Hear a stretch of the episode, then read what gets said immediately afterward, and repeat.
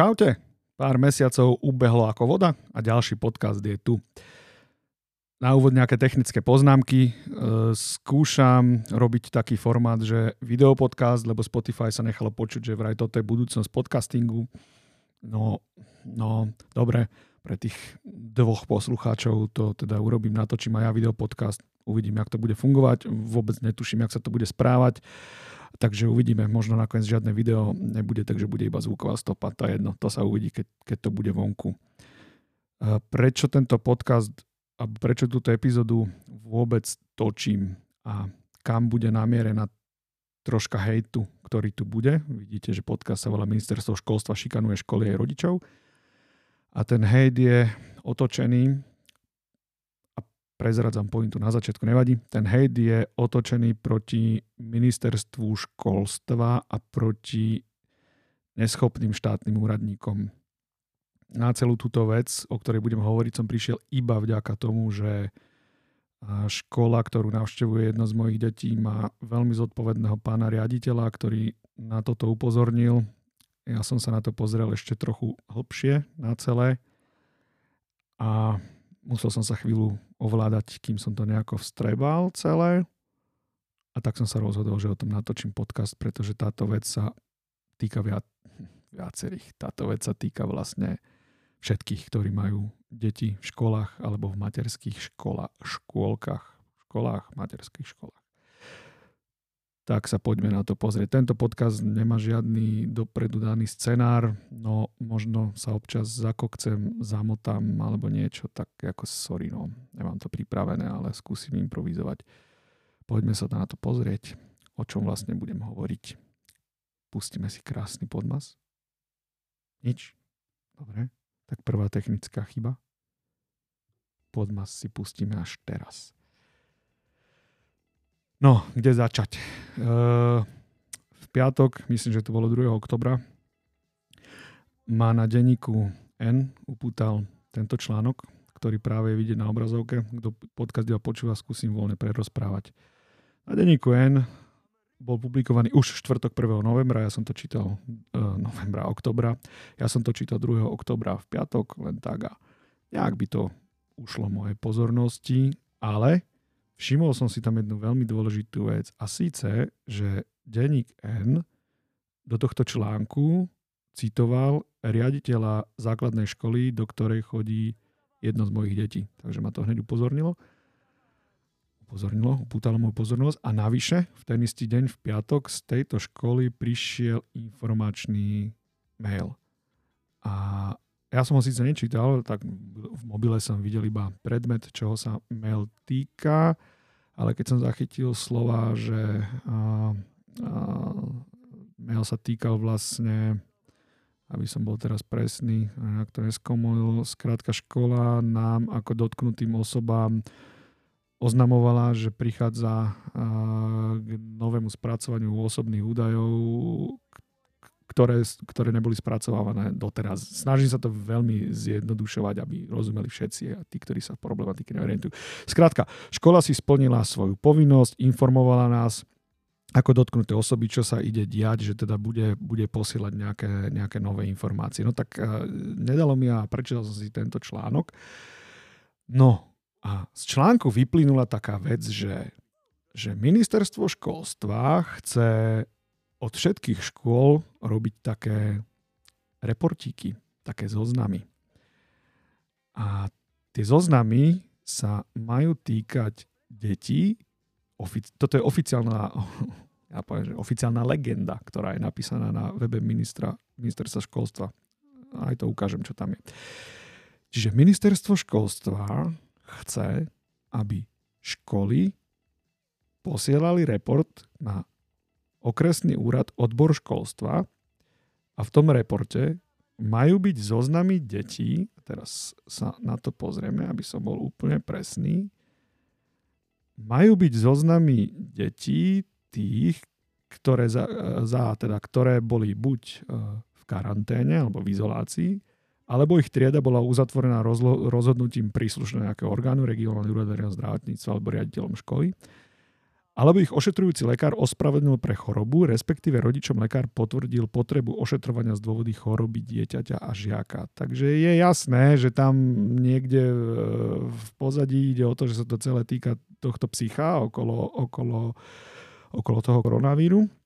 No ale čo mňa teda na tom nejako rozhodilo na tom celom? Mňa na tom rozhodilo to, že keď si pozrieme toto rozhodnutie ministra školstva, tak minister školstva rozhodol o takejto veci. Budem to citovať presne, čo je tu napísané. Škola oznámi územne príslušnému okresnému úradu v sídle kraja na účely poskytovania ošetrovného údaje o deťoch a žiakoch v rozsahu určenom zákonom číslo 461 z roku 2003 o sociálnom poistení, znenie skorších predpisov a spôsobom určenom sociálnou poisťovňou podľa stavu k poslednému dňu príslušného mesiaca v termíne do 3. dňa nasledujúceho mesiaca. Okresný úrad v sídle kraja tieto údaje oznámi sociálnej poisťovni do 7 dní od dňa ich oznámenia školou. No, čo to znamená? Ja to skúsim tak jemne prerozprávať, aby sme sa všetci v tom zorientovali, lebo občas sa v tom aj ja strácam. Sociálna poisťovňa chce, aby okresný úrad odbor školstva od škôl získaval údaje o deťoch, ktorých rodičia čerpali OČR-ku, teda ošetrovné, ktoré chcú na tieto deti. Čo je mne na tom celom divné a čo mi na tom veľmi smrdí je to, že a možno naozaj ja niečo neviem, alebo som si ja niečo nevšimol, ale neviem o tom, že by som do školy pri ospravedlňovaní dieťaťa, písaní ospravedlnenky, uvádzal, či som ja alebo manželka na dieťa čerpal ošetrovné. Ja neviem, či sociálna poisťovňa a ministerstvo školstva, všetci v tomto reťazci, ktorí sú tu, predpokladajú, že každý automaticky čerpá ošetrovné, ale nie je to pravda. V živote som žiadne ošetrovné nečerpal, nikdy to ošetrovné ani nemám v pláne čerpať, pretože administratívna záťaž s týmto spojená z môjho pohľadu je nevyvážená voči tomu, koľko peňazí by vlastne z toho malo byť. Takže keď to veľmi zjednoduším, ja sa môžem zvysoka vykašľať na nejaké ošetrovné a vôbec ma nezaujíma. No a teraz mne nie je jasná jedna vec, že čo vlastne školy do tých reportov dávajú, lebo ja som si tak cez víkend obvolal teda nejakých ľudí nejakým náhodným výberom a zisťoval som, že ako sa k tomuto postavili iné školy.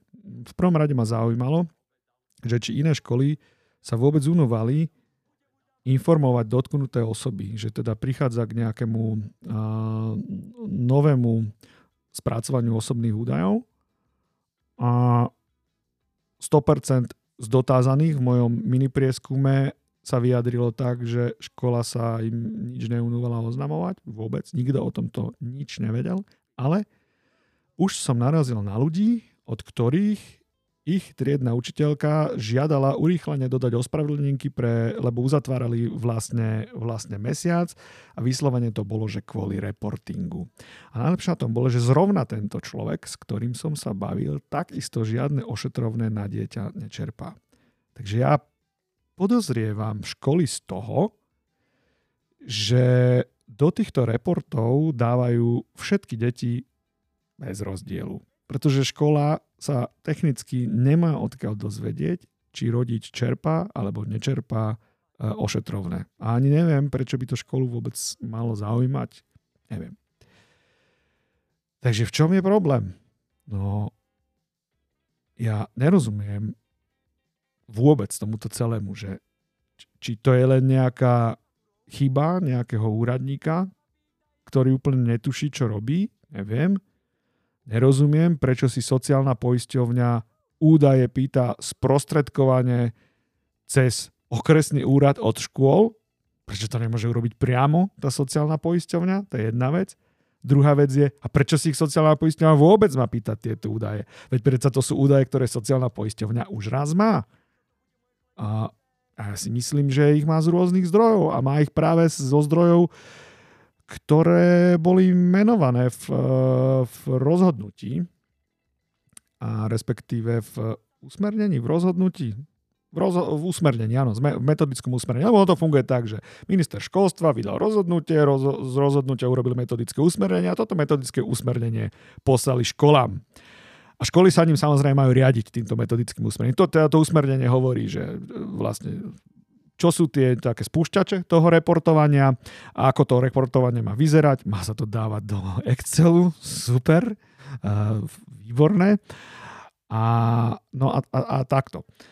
No a teda ja naozaj nechápem, že či niekto len urobil chybu, no chcel by som tomu veriť, že nejaký premotivovaný úradník, nechcem rovno povedať, že hlúpy úradník urobil chybu, neviem, kde sedel, či sedel v sociálnej poisťovni, na ministerstve školstva, alebo na okresnom úrade sedí ten úradník, ja vôbec neviem, lebo sa to nedá z tohto vytušiť, ale naozaj nerozumiem, prečo sociálna poisťovňa pýta od škôl údaje, ktoré už dávno má.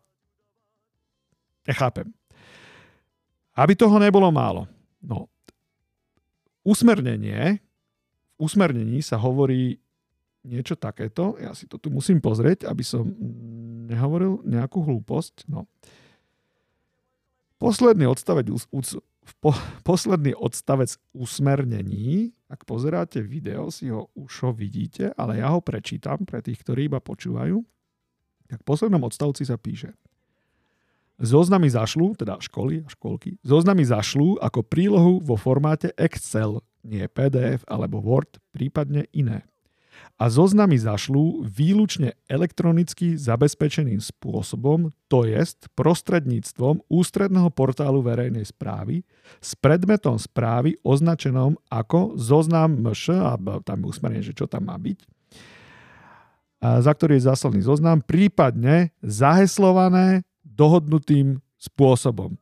A toto je dôležité, že zaheslované dohodnutým spôsobom. A vrátim sa teraz naspäť k denníku N. Takisto si to zobrazím. V denníku N náš pán riaditeľ povedal niečo takéto. Budem pána riaditeľa priamo menovať, lebo ho menovali aj v denníku N a on je zrovna tou pozitívnou postavou v celom tomto príbehu. A pán riaditeľ povedal, že riaditeľovi Romanovi Baranovičovi prišlo usmernenie, podľa ktorého má tabuľku zaslať na obyčajnú e-mailovú adresu. Ide o e-mail vedúceho odboru školstva na okresnom úrade v Bratislave. Ja nemám dôvod pánovi Baranovičovi neveriť. Ja nemám dôvod mysleť si, že by pán Baranovič nepochopil nejaké metodické usmernenie. A pýtam sa sám seba, že prečo dostali takéto usmernenie, že takýto zoznam majú poslať obyčajným, s prepáčením, blbým mailom a nemajú to poslať cez ústredný portál verejnej správy. No nie, že by to bola nejaká výhra, ústredný portál verejnej správy, ale povedzme to tak, že možno úroveň zabezpečenia je tam možno aspoň na úrovni stredoveku pri výmene komunikačných správ. Kdežto pri e-maile sme naozaj na úrovni niekde možno pred Kristom. Takže neviem, snažím sa v tom zorientovať. Čo to vlastne celé je. No a teda to, čo mňa na tom hlavne celom nejako fakt, že znepokojilo a doslova, že ma to vyrušuje, tak to je presne ten fakt, že nikde v tomto sa nerieši, že je veľká skupina rodičov, ktorí si ošetrovné jednoducho nečerpajú. A teda ja sa pýtam, že a tieto deti sa tam dostanú do týchto zoznamov? Lebo ja si myslím, že sa tam dostanú. Až mám chuť tieto otázky možno klásť nejakým spôsobom niekde, no možno už keď sa tento podcast niekde dostane, tak asi sa nebudem môcť pýtať. No ale skrátka, tak toto je. Takže čo vám radím, vážené dotknuté osoby? A v prvom rade, ak vás škola o niečom takomto neinformovala, tak sa pýtajte. A pýtajte sa, že prečo vás škola o niečom takomto neinformovala. Prečo vás neinformovala o vašich právach ako dotknutú osobu. Prečo ste sa skrátka nedozvedeli, že jednoducho prišlo nejakému novému účelu spracovania osobných údajov. To je jedna vec. Druhá vec je, keď vám toto škola potvrdí po tom, čo ste sa vy pýtali, tak sa aj opýtajte, že prečo vám to neoznámila pred spracovaním údajov, prečo sa na to musíte dotazovať, lebo ja si myslím, že ak vám to škola neoznámila, asi sa podľa môjho názoru dopustila porušenia zákona číslo 18 z roku 2018 o ochrane osobných údajov.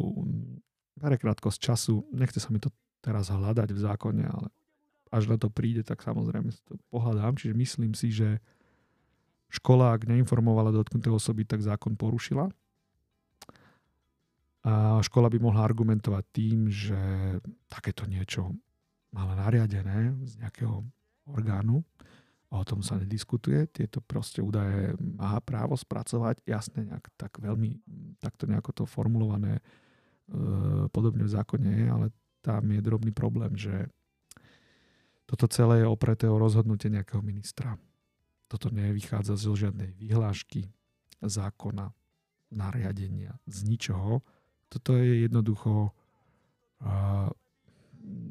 rozhodnutie ministra.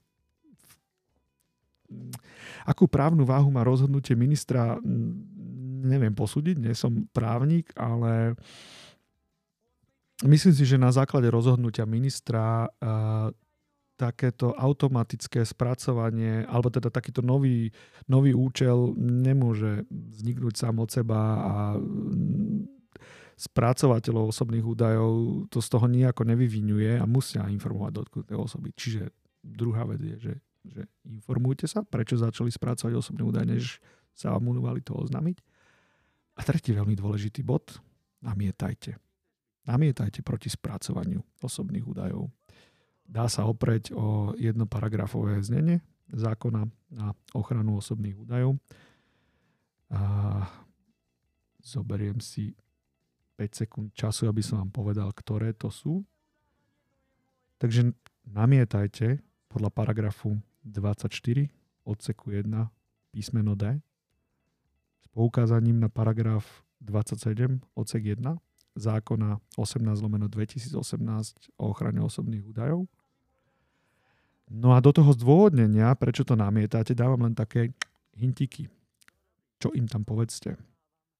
No, takže prvý taký hint je, že v metodickom usmernení Ministerstva školstva sa ako explicitný dôvod vytvárania takýchto zoznamov uvádza iba čerpanie ošetrovného. Takže tam zdôraznite, že keď ošetrovné nečerpáte, v žiadnom prípade nesúhlasíte, aby sa údaje vášho dieťaťa dostávali do nejakého takéhoto zoznamu. Dôvod číslo 2 je nejasný spôsob distribúcie týchto údajov. Metodické usmerenie hovorí jedno, odbor školstva hovorí druhé. Jeden spôsob je horší ako druhý, samozrejme. Posielanie tohto typu údajov mailom, aj keď zaheslovaným Excelom, nikto sa na mňa nemôže hnevať, ale to nemôžno považovať za nejakú ochranu. Takže oprite sa o nejasný dôvod, alebo teda nejasný spôsob distribúcie. Žiadajte od spracovateľov osobných údajov, čiže od vašej školy, aby vám k tomuto prezradila dobu uchovania týchto údajov. K tejto dobe uchovania si žiadajte test proporcionality, či teda doba uchovania je adekvátna. Ďalej sa pýtajte na ďalších možných príjemcov týchto osobných údajov, lebo spracovatelia alebo prevádzkovateľia, možno nemám úplne presnú terminológiu, ale nemám to presne pred sebou. Veľmi radi definujú pre istotu veľmi široký okruh príjemcov. Žiadne pre istotu tu neexistuje. Ak takéto osobné údaje vyberajú, tak okruh príjemcov tam musí byť presne definovaný, pretože sú na jeden konkrétny účel tieto údaje. Ďalšia veľmi závažná informácia, protestujte, alebo ďalší bod, o ktorý sa oprite, je to, že ak sa tvorí nejaký zoznam za nejakým účelom, ktorý jednoznačne tento zoznam sa opiera o zdravotný stav vášho dieťaťa, tak sa jedná o tzv. Osobitnú kategóriu osobných údajov. Jasné, do reportu ide iba meno, priezvisko, vaše telefónne číslo, rodné číslo dieťaťa, ale v kontexte toho zoznamu, že je vytváraný kvôli zdravotným veciam, tak jednoznačne takýto zoznam odhaluje zdravotný stav vášho dieťaťa. To je osobitná kategória osobných údajov a tam jednoducho neakceptovateľné, aby sa dáta šírili takýmto spôsobom, e-mailom, v Excelovom súbori. To je úplne absurdné. No a ďalší dôvod je porušenie toľko deklarovaného princípu štátu, že vraj jedenkrát a dosť. Všetci sme to miliónkrát počuli. Jedenkrát a dosť. Údaj, ktorý štát už raz má, si nemá prečo pýtať ďalší krát. Na čo toto chcú vedieť? Tie údaje štát už raz má. No a ďalší dôvod je, že odvolávajte sa na svojvolu štátnych úradníkov. Odvolávajte sa na ich nekompetentnosť. Lebo mám pocit, že tí úradníci, či na ministerstve školstva, v sociálnej poisťovni, na okresnom úrade, všetci, ktorí sú vlastne v tejto hre, tak mám pocit, že buď nevedia, čo robia, alebo si zjednodušujú niečo, čo robia, alebo chcú úmyselne škodiť, neviem, alebo a to by bolo asi to najmenej. Asi tam niekde v týchto inštitúciách sedí nejaký premotivovaný blbec, ktorý sa potrebuje zapáčiť alebo bojuje o svoje miesto na slnku. Takže sa pýtajte. A záver podcastu. Nemôžeme si do nekonečna nechať od tohto štátu, jak to povedať slušne, no nakladať na hlavu, alebo teda nakladať nové povinnosti, nezmyselné povinnosti. Tomuto štátu príliš zachutila moc, alebo teda manažerom tohto štátu, vysokým štátnym úradníkom, a to sú všetci, štátny úradník je aj predseda vlády, to sú všetko obyčajní štátni úradníci. Týmto štátnym úradníkom príliš zachutila moc v poslednom čase. Oni milujú nariadovať, prikazovať, obmedzovať, šikanovať, terorizovať, čokoľvek. A tá forma, oni sú kreatívni. Najprv vám budú diktovať, čo máte mať povinne ako súčasť oblečenia. Potom vám nariadia odovzdávať nejaké dáta. Čo bude nasledovať? Čo bude ďalej? Ja mám pocit, že je toho už celkom dosť a asi je najvyšší čas, aby sme sa proti tomu nejako asi ozvali, alebo čo, lebo mne už v celku bliká taká kontrolka pretečenia a ako sa ľudovo povie, tak som na hrane toho, aby mi utrhlo dekel, lebo toto je už naozaj za hranicou akceptovateľnosti. Takže uvidíme, jak to celé dopadne. V denníku N povedali, že ministerstvo nereagovalo, keď sa pýtali. Ja som začal komunikovať so školou a ešte raz chcem veľmi oceniť prístup našej základnej školy a nášho pána riaditeľa, lebo hodnotiac aj jednoducho iné ich kroky, myslím si, že veci naozaj riešia veľmi seriózne a chcem im takto verejne poďakovať za to, že vôbec sa takáto informácia k nám dostala a dalo sa nad ňou začať rozmýšľať. OK. Gratulujem každému, kto to dopočúval až sem. A keď sa mi veľmi bude chcieť, možno budem v podcastoch pokračovať, keď niečo upúta moju pozornosť a sám som zvedavý, jak dopadne tento videopodcasting. Čau. A už len zastaviť záznam. 3, 2, 1...